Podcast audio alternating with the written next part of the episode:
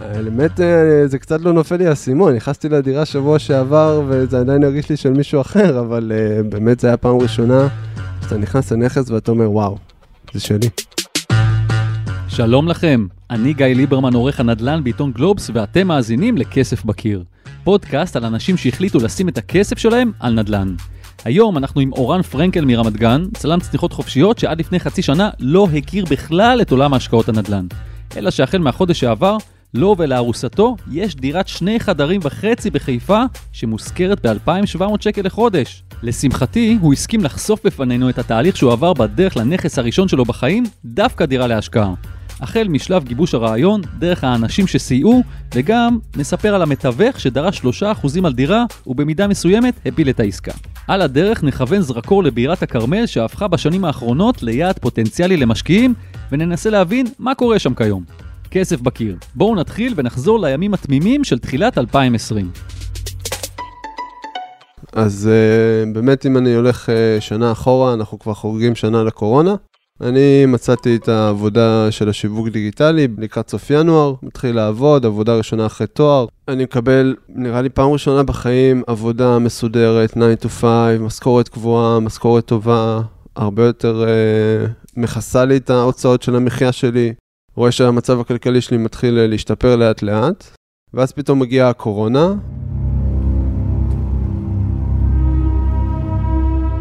אתה שומע במשק על אנשים מאבדים את העבודה, אנשים רוצים לרחובות להפגין, אנשים, העסקים שלהם קורסים, ממסעדות לתרבות.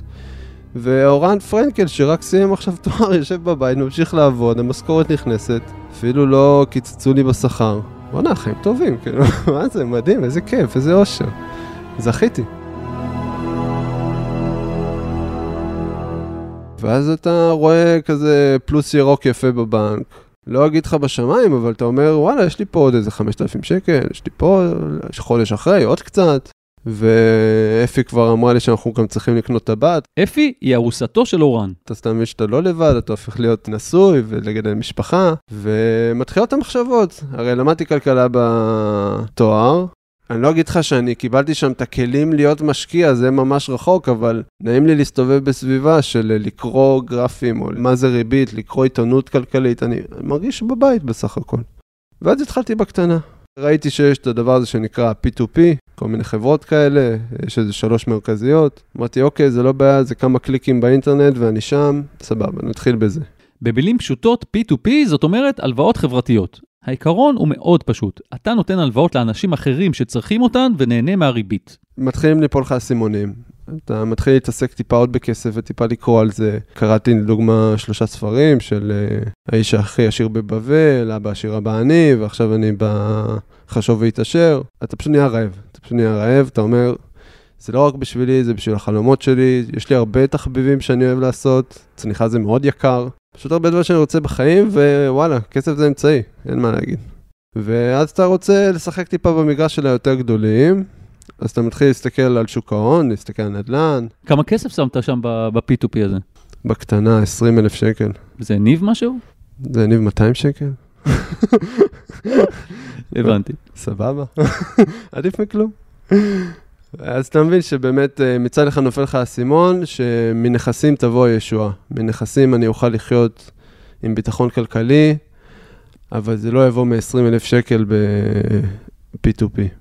ואז אתה מתחיל לשחק ברעיון של נדל"ן לשוק ההון, ואמרתי, אוקיי, שוק ההון, עליות, ירידות, מורדות, עכשיו זה היה תקופה משוגעת, זה קורונה, בן אדם שנכנס חדש, אולי יש כאלה שיצליחו, אני הרגשתי שזה מגרש משוגע מדי בשבילי, ואז הלכתי על נדל"ן, מתחיל לקרוא על נדל"ן, מתחיל לעקוב אחרי נדל"ן, אתה רואה ביוטיוב כל מיני מלווי משקיעים, כל מיני תוכניות אירוח בערוצי מדיה שונים, אתה רואה יד שתיים, אתה רואה מדל"ן, אתה רואה די רובוט, מסתכל בקטנה, ואז פתאום פשוט נופלת ההחלטה, אתה אומר, אוקיי, זה הערוץ הבא שאני רוצה ללכת עליו. אז הידע הכללי מתחיל להצטבר אצל אורן, והוא יכול להצטבר גם אצלכם, אם תאזינו לפרק 27 של כסף בקיר, חקר שוק מהספה, שמדבר בדיוק על הכלים בהם משתמש אורן.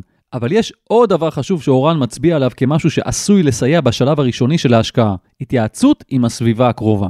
עם מי הוא התייעץ? כמובן עם אפי, ההורים שלי לקחו חלק מאוד פעיל בתהליך. בהמשך אני אספר גם כמה פעיל, אבל אני מאוד מעריך את הדעה שלהם. הם מאוד מאוד דוחפים אותי, יותר לפעמים ממה שאני דוחף את עצמי. ההורים של אפי גם, חברים, משפחה. לי חבר קרוב שכן עשה השקעת נדל"ן עוד כשהיינו סטודנטים. אנשים תומכים בך ואתה אומר, אוקיי, יאללה, אני יוצא לזה, אני יכול. נופלת ההחלטה, אתה כמו שור, מתחיל להסתער על זה, ויאללה, הולכים על זה. אורן לוקח את זה עוד צעד קדימה, הוא פונה למלווה משקיעים. קוראים לו יובל שוורצמן, הוא בחור שלפני עשר שנים נכנס לנדל"ן, וקבענו איתו שיחה. השיחה היא של שעה, הוא יושב באנגליה, אנחנו בישראל, שאלנו אותו את כל השאלות, אמרנו לו מה התוכנית, כמה כסף יש לנו, כמה אנחנו חושבים, והוא גם פתח לנו את הראש. תראו, זה בסדר לבקש עוד כסף לדוגמה מההורים, כל אחד יש לו את השק שלו, את השק של היכולות שלו. טיפה הסביר לנו על uh, לחשוב על uh, מחוץ לקופסה בקטע של uh, אולי תשקיעו בשני בתים, למה רק באחד? תבנו את התוכנית שגם אם אתם משקיעים באחד, אולי תשקיעו בשניים בהמשך. הרבה, באמת איזושהי כניסה, דריסת רגל מאוד יפה לתחום. כמה עולה שעה כזאת, אם מותר לשאול? לנו זה עלה 500 שקל. 500 שקל טובים, אתה אומר. טובים, כן, חד משמעית. בעיקרון הלכנו להורים חזרה, סיפרנו להם על הרעיון, אמרנו שפגשנו מלווה משקיעים, זו ההצעה שהוא נתן לנו, הוא נתן הצעה הרי לכל התהליך שלו. ושם הבנו בעצם אה, משהו מאוד חשוב. בשורה התחתונה, לפני שאתה נכנס לדבר הזה של מלווה משקיעים, אנחנו יכולים לנסות לבד.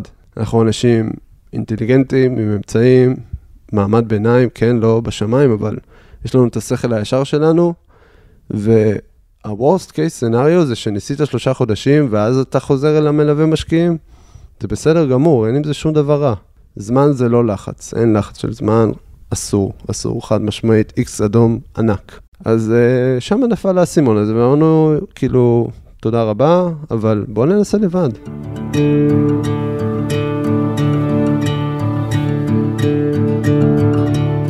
כמו בהרבה תהליכים אחרים בחיים, גם כאן, בטח בהשקעה הראשונה, חשוב שלא לדחות דברים למחר, אלא להמשיך ולדחוף קדימה. וזה בדיוק מה שאורן עשה, כשלדבריו לפגישה עם מלווה המשקיעים הייתה השפעה נוספת עליו ועל אפי. זה כאילו אומר, כבר שמנו כסף, השקענו בדבר הזה, אנחנו כבר בתוך התהליך. תמיד אפשר לצאת, אבל אין, אתה כבר שמת את הכסף, אתה פגשת את בן אדם, קיבלת המון ידע, מה, תזרוק את הידע הזה לפח? אוקיי, אז מה התוכנית הראשונית לפחות שיש לכם באותו שלב בראש? אה, אחרי כל ההכנה המנטלית ויאללה הולכים על זה, הדבר הראשון זה פשוט הערכה של ההון העצמי שלנו. כמה אתה רוצה לשים בזה, איפה הכסף הזה נמצא, כמה הוא נזיל, כמה מזה בארץ, כמה מזה בחו"ל. חשוב להגיד בקטע הזה שזה הון עצמי בנקודת הזמן עכשיו.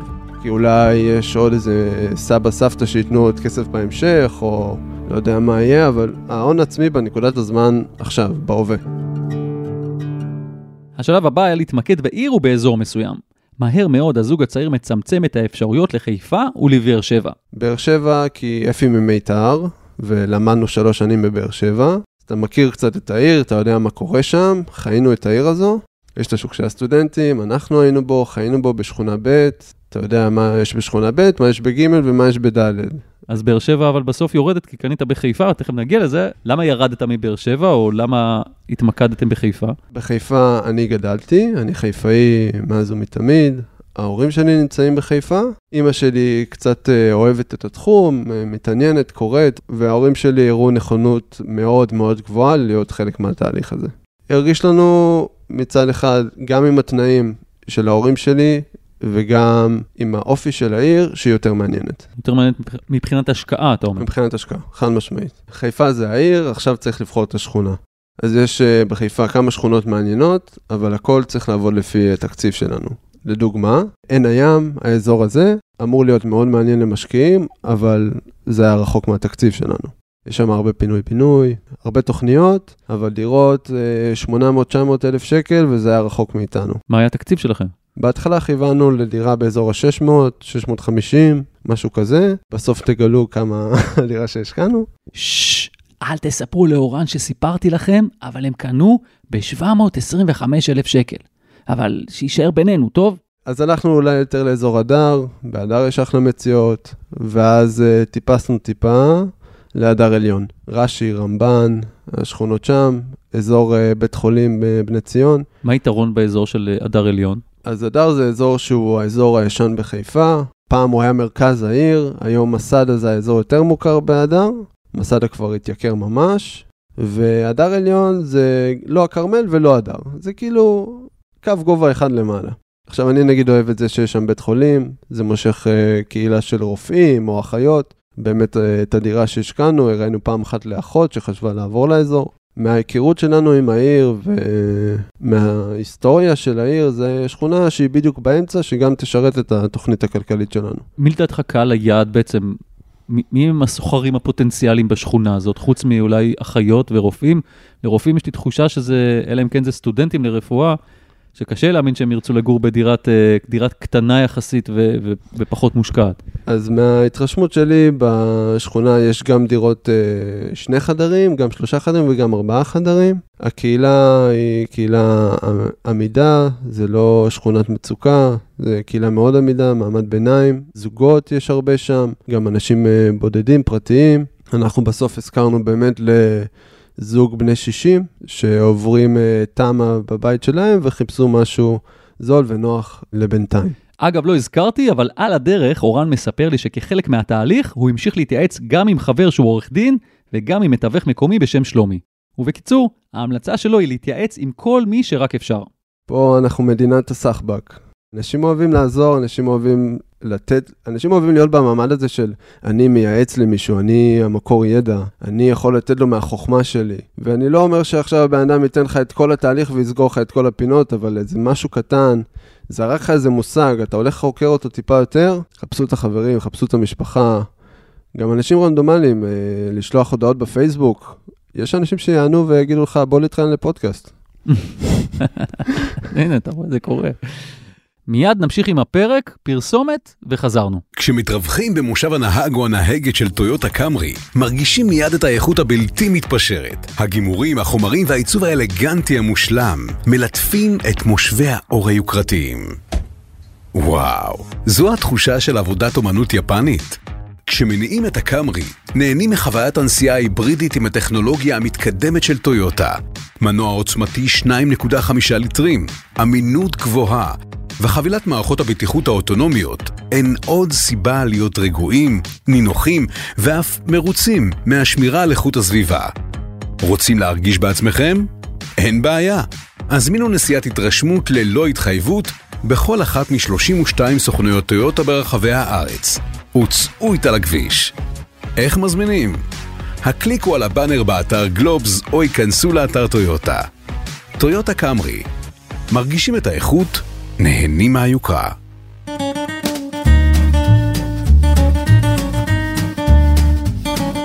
השלב הבא של אורן הוא חיפוש דרך האינטרנט. הוא בודק בקבוצות פייסבוק, הוא מכניס נתונים שלו באתרים ייעודיים להשקות נדל"ן שהזכרנו קודם, ואז נוצרת לו רשימת נכסים. ממש רשימת מיקוד כזאתי, כתובת, מטר רבוע, כמה עלות למטר רבוע, איזשהו תיאור, איש קשר, מסדר את זה יפה באקסל שלי, ואימא שלי, בגלל שהיא בחיפה ואנחנו ברמת גן, היא התנדבה ללכת לראות את הדירות, ככה לעשות את הסינון הראשוני. אה, ממש מבצע משפחתי. ממש, אימא שלי הובילה את זה ראש חץ קדימה. אוקיי, אז לכמה דירות היה לך? אז הסטטיסטיקה היא כזו, אנחנו אספנו 30 דירות, מתוך ה-30 דירות ראינו 10, אימא שלי ראתה 10, עשתה את הסינון הראשוני, אני ואפי באנו לחיפה לראות 3 מתוכן, ובאחת השקענו. בוא נדבר על הדירה הזאת, כמה בעצם היא עולה ומה עניין אתכם בדירה חוץ מהמחיר. אימא שלי ברגע הראשון שהיא נכנסה לדירה, הדירה הייתה יקרה לנו מדי.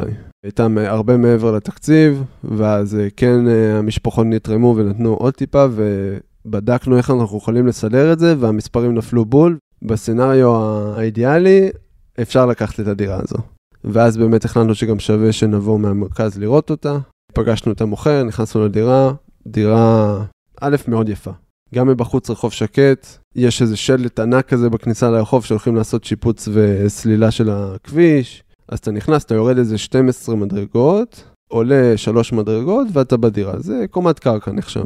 כמה חדרים הדירה? שתיים וחצי חדרים, דירה של 70 אה, מטר, שתי מרפסות, מרפסת שמש ועוד מרפסת סגורה עם חדר שירות, חדר שינה גדול מאוד, סלון גדול, מטבח. אתה נכנס, הדירה נראית מתוקתקת. באמת, הדירה הייתה ריקה, לא היה דייר. הם לא רצו להביא דייר, הם כבר רצו להיפטר מהדירה. והדירה הייתה פשוט צבועה יפה, הייתה, האור נכנס שם מדהים, נראית טוב, מחולקת יפה. אתה נכנס ואתה אומר, וואלה, הייתי גר פה. רק לדבר על המחיר. לגמרי. אוקיי. מה היה התקציב שלכם בעצם וכמה הם רצו? התקציב עלה ועלינו להון עצמי של אה, מעל ל-300,000, הם בהתחלה התחילו עם 770, עשינו את החישובים, הסתכלנו מבחינת החזר פוטנציאלי לדירה, כמה המשכנתה תתחיל לעלות, ואז התחלנו את המשא ומתן, ומתחילות השאלות גם היותר מעמיקות. צריך להסתכל על התיק מבנה, צריך להסתכל על נסח טאבו. יש שם הרבה בעיות עם השטר חקירה, לדוגמה. הרבה דברים שלא חשבתי שאני אתמודד איתם. לדברי אורן, את הבעיות הרישומיות העורך דין פתר, כשבמקביל דירות אחרות שהם בחנו נראו להם פחות מתאימות. הנה אחת הסיבות, מתווך שנשמע גרידי לגמרי. במשא ומתן השני לדוגמה היה מתווך, שהחתים את uh, אימא שלי על uh, 3% פלוס מע"מ. 3%? ואמרנו כאילו, מה קורה? אחי, הסטנדרט זה 2. קיצר, uh, תקופה קשה למתווכים, והם היו צריכים טיפה יותר, אבל uh, זה גם היה איזשהו מחשבה בתהליך. האמת שאתה מפתיע אותי, זו פעם ראשונה שאני שומע על 3%. כן, uh, לומדים uh, תוך כדי תנועה. טוב, אז אורן שיתף אותנו בלא מעט פרמטרים על הדירה שלו, והנה הגיע הרגע לשמוע ממנו כמה היא עלתה בסוף המשא ומתן. אבל היי, פסס, תראו מופתעים. בסוף uh, סגרנו על uh, 725, ויצאנו לדרך. ויצא ככה שבאמת uh, יומיים לפני גיל 30, חתמנו, לחצנו ידיים, והתחלנו את תהליך המשכנתה. מתנה יפה לגיל 30. כן, מה, החלומה של כל אם פולניה, לא? וכמה אתם חושבים שהדירה הזאת אפשר להשכיר אותה? זאת אומרת, והאם זה עומד לפי התוכנית הכלכלית שלכם? היה לנו איזשהו רף מינימום של 2,700 שכר דירה. זה אוקיי. היה רף המינימום, אמרנו מזה אנחנו לא יורדים, ועל פי זה אנחנו בונים את התוכנית. ואיך הגעתם לרף הזה? הבעלים הקודם השכיר את הדירה ב-2,850, הוא אמר לי. זה היה הדירה האחרון שלו. אמרנו, תקופת קורונה, אנחנו גם uh, רוצים לבוא לקראת האנשים, גם לא חמדנים יותר מדי, ורוצים מחיר הוגן בסוף. התחלנו מ-2,800 בשביל הטווח של המשא ומתן. אמרנו, מבחינתנו 2,700 זה יהיה טוב, גם מבחינת התוכנית של המשכנתה, ומתחת לזה זה כבר לא מתאים לנו, מעל לזה מבורך. ש-2700 אתם, כאילו, חוץ ממה שאתם יודעים על הדייר הקודם שהיה בדירה, אתם גם בודקים מסביב, כאילו, בכמה, בכמה נוהגים להשכיר שם? אה, מסתכלים דרך האינטרנט, כמה אנשים משכירים באותו רחוב, רחוב מעל, רחוב ליד, גדלים, כמה משקיעים, מצבי הדירה שבהם משקיעים אותם. התמקדנו בשכונה, אבל לא התמקדנו באזורים אחרים בחיפה. עוד כמה מילים על הדירה להשקעה והעסקה. לדברי אורן, הם לקחו משכנתה בגובה 60 אחוזים, הם לא השקיעו בדירה בשיפוץ בכלל, ומדובר בדירה שנמסרת ריקה לחלוטין. עכשיו, כשאנחנו יודעים שלל פרטים על הנכס והעסקה, ניסיתי להבין מה התוכנית הלאה. התוכנית המקורית הייתה לקחת את הדירה לתקופה קצרה, משהו כמו שנה וחצי, שנתיים. הציפייה היא שהמחירים יעלו בצורה מתונה ונוכל למכור אותה. קנינו במחיר מתחת למחיר שוק לפי הערכות שלנו, והמטרה היא למכור אותה. באמת עוד שנה וחצי, שנתיים, למכור, להמשיך הלאה. כמו שזה נראה עכשיו, אני מאמין שזה יהיה בסדר, אבל אה, אולי תפרוץ עוד מגפה, מי יודע מה יהיה. עוד איזושהי תוכנית מקבילה לדירה, היא בגלל שהדירה גדולה ורחבה מאוד, יש תמיד uh, במאחורה איזשהו שיקול לבדוק אם uh, אולי אפשר לחלק אותה לשלושה חדרים, וזה מאוד יעלה את הערך שלה. ואז להשכיר אותה לשותפים. או להשכיר לשותפים, או למכור אותה בתור דירת שלושה חדרים. מה לדעתך יהיה המחיר, או, או שהיא צריכה לעלות, כדי שתגיד, אוקיי, במחיר הזה אני, אני מוכר. זאת אומרת, עשיתי פה את, ה, את הרווח שלי על הדירה הזאת.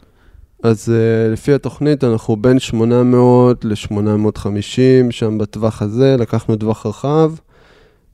בתחום הזה אנחנו נהיה מרוצים מהמכירה.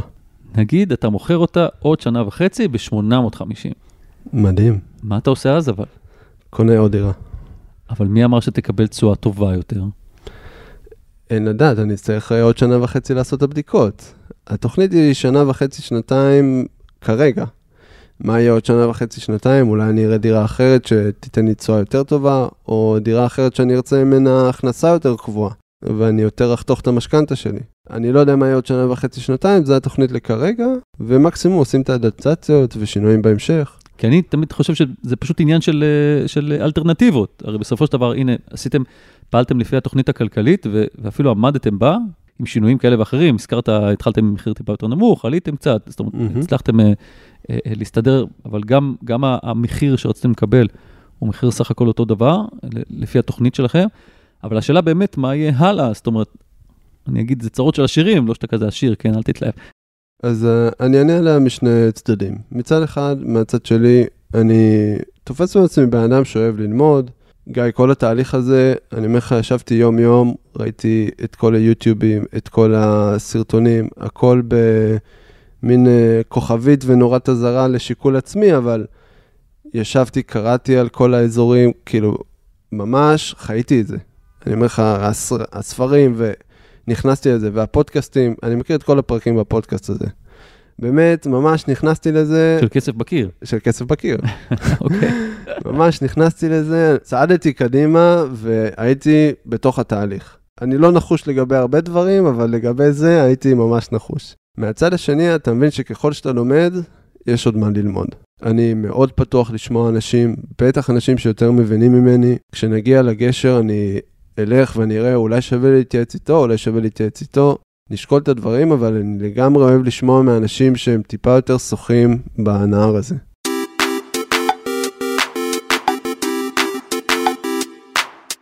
חיפה הפכה בשנים האחרונות לעיר מבוקשת על ידי המשקיעים. מחוץ לצפיפות של גוש דן, נוף ירוק וממוצע תשואות נאה יחסית לישראל. אבל, ועוד מעט נדבר על זה, יש גם מספר בעיות בהשקעה בעיר. לא נהרוס לאורן, שכבר נמצא בתוך התהליך, אבל בואו נשמע ממנו איך הוא רואה את מצב הביקושים בעיר. הראינו את הדירה, לדעתי, לחמישה-שישה אנשים. אה, זאת אומרת, ב... יש תנועה של אנשים. כן, כן, יש תנועה. יש תנועה אם אתה גורם לזה. אם תשב ותפרסם ביד שתיים ומדלן ותחכה, זה לא יגיע. זה לשבת ולהיות פעיל, להיות מאוד אקטיבי. אתה רק רושם אה, בחיפוש דירות בחיפה, יוצא לך איזה מקבץ של קבוצות, וכל קבוצה שאתה מצטרף אליה, הפייסבוק מטרגט אותך, והוא כבר שולח לך עוד קבוצות. פשוט תיכנס לכל הקבוצות, תפרסם בכולם, תעקוב אחרי התגובות של כולם. כן, זה עבודה, אבל בסוף להשכיר את הדירה מרגע הרכישה לפני התשלום הראשון של המשכנתה, זה פרייסלס. הדירה בעצם היום מול המשכנתה, mm-hmm. זה back to back או שאתם מרוויחים עוד טיפה אפילו מול המשכנתה? יש לנו איזה רווח קטן שהוא רווח בטיחות של אזור 250-300 אה, שקל ספייר, אבל גם הספייר הזה הולך אה, כמין אה, בנק לתיקונים לדירה או להשקעות בדברים אחרים. זאת רק אני אסביר למי שלא, שלא מבין, זאת אומרת, גובה השכירות שלכם גבוהה ב-250 שקלים, וגובה המשכנתה, זאת אומרת, נכון. כל חודש למעשה עכשיו הדירה בעצם לא עולה לכם כסף, שמתם את ההון הראשוני, אבל כרגע הדירה לא עולה לכם כסף, היא בעצם היא משלמת את עצמה, עם איזו תוספת קטנה. נכון, התוכנית היא להרוויח מעליית הון ולא מהכנסה שוטפת. תקשיב, אני חייב להגיד, אני שומע את הסיפור שלך, זה נשמע לי הכי חלק בעולם. זאת אומרת, עד לפני חצי שנה לא התעסקת בנדל"ן בכלל, אבל אתה אחרי חצי שנה, הנה יש דירה, הכל בסדר, במחיר שפחות או יותר רצית, מושכרת במחיר שרצית, נשמע די קל, אני חייב להגיד. אז אני אפזר פה את האהבה כפיות הזה, ונגיד היה יום אחד, גיא, שלקחתי חופש מהעבודה, רק בשביל להתעסק במשכנתה. הדברים לא הלכו חלק. היה הרבה פעמים במהלך המשא ומתן שאמרנו, אוקיי, שתי הדירות ברחו לנו, כי זו הלכה עם מישהו אחד, הוא הלך, הוא אמר לי בכלל שיש לו מישהו אחר, ונשארנו כאילו עם כלום בידיים, וחזרנו אחורה לרשימת תרגות הזו שעשינו של ה-30 דירות. זה קרה איזה פעמיים בדרך. רגעי שבירה. לגמרי, אני אומר לך, היו כמה רגעים שאמרתי, כאילו, אפי, חבקי אותי, אני צריך את זה עכשיו. וחד משמעית זה לא על החלק. אבל להגיד לך שזה היה משברים ברמה של להפסיק, רחוק מזה, ממש לא, אין להפסיק.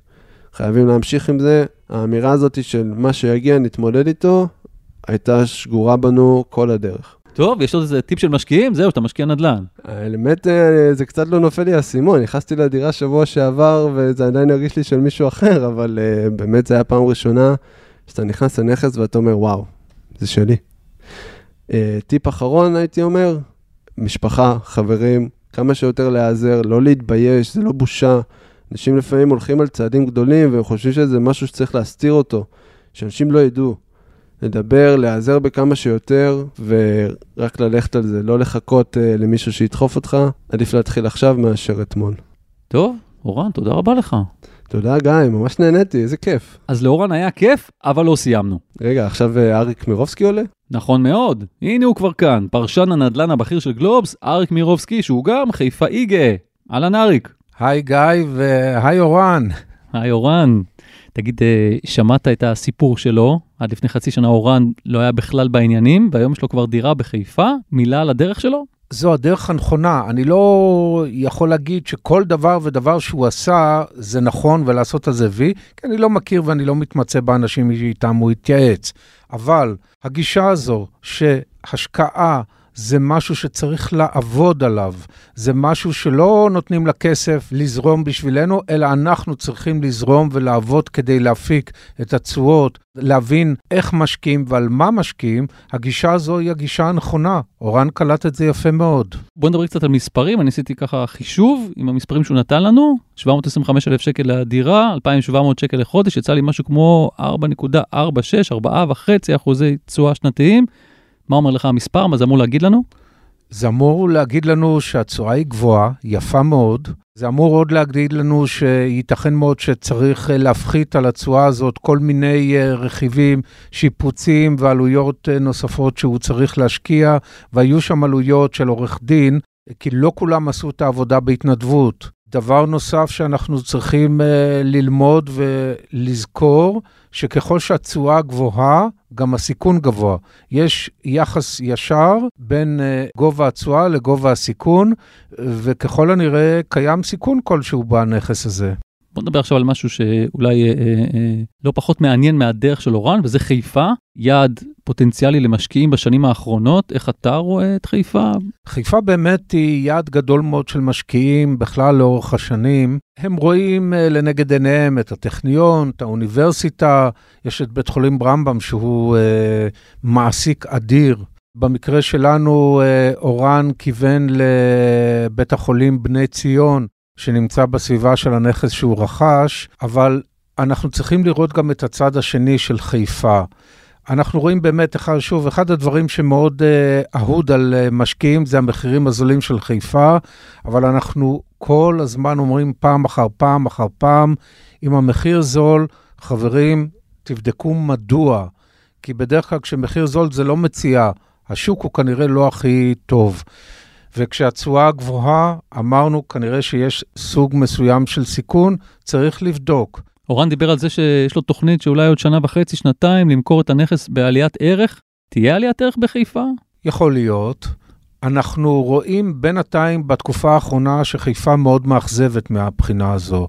זאת אומרת, אה, מבין 16 הערים הגדולות, לפי סקירת הלמ"ס, חיפה הייתה העיר היחידה שירדה במחירי הדירות שלה, ב-4%, ירידה משמעותית ביותר. ב-2020. ב-2020, נכון. אתה יודע, גיא, מאז הקורונה, מחירי הדירות התנהגו, מתנהגים בצורה הפוכה למה שאנחנו חשבנו. אם חשבנו שהמחירים אולי ירדו ומספר העסקאות ירדו ושאנשים יישארו בונקר בבית, אנחנו רואים משהו הפוך. האנשים מסתערים על השוק הזה, ואנשים קונים דירות בכמויות גדולות, ומחירי הדירות עולים. יחד עם זה, אנחנו רואים שמדד מחירי הדירות באזור חיפה עולה בקצב הרבה יותר איטי מאשר אה, יתר המדינה. זה עוד משהו שצריך לקחת לתשומת לב. מדשדש, אז אולי אורן אה, הולך להחזיק בדירה הזאת הרבה יותר זמן ממה שהוא חושב כרגע.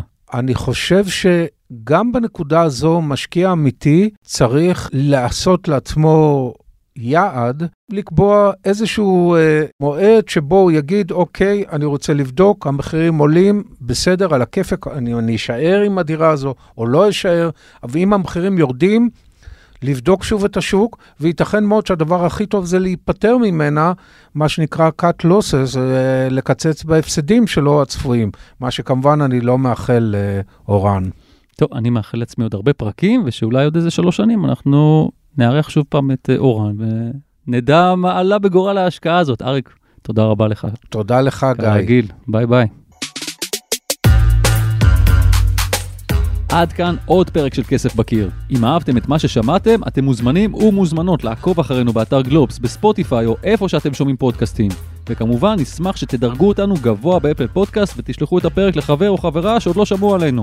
אם אתם בעצמכם משקיעים בנדל"ן ורוצים לספר לנו על ההשקעה שלכם, שילחו מייל לכתובת כסף, נקודה בקיר, at globes.co.il. באותיות באנגלית כמובן. לפני שניפרד, אני קורא לכם לא לפספס את הפרקים החדשים של הפודקאסט האח שלנו, הצוללת. בכל שני וחמישי, הילה וייסברג ואורי פסובסקי צוללים לעומק הסיפורים הכלכליים שעל סדר היום, אני כבר מכור. את הפרק ערך והפיק רון טוביה. יאללה, אני זז לחיפה לתפוס מקום בכרמלית, או שלא. אני גיא ליברמן. ביי.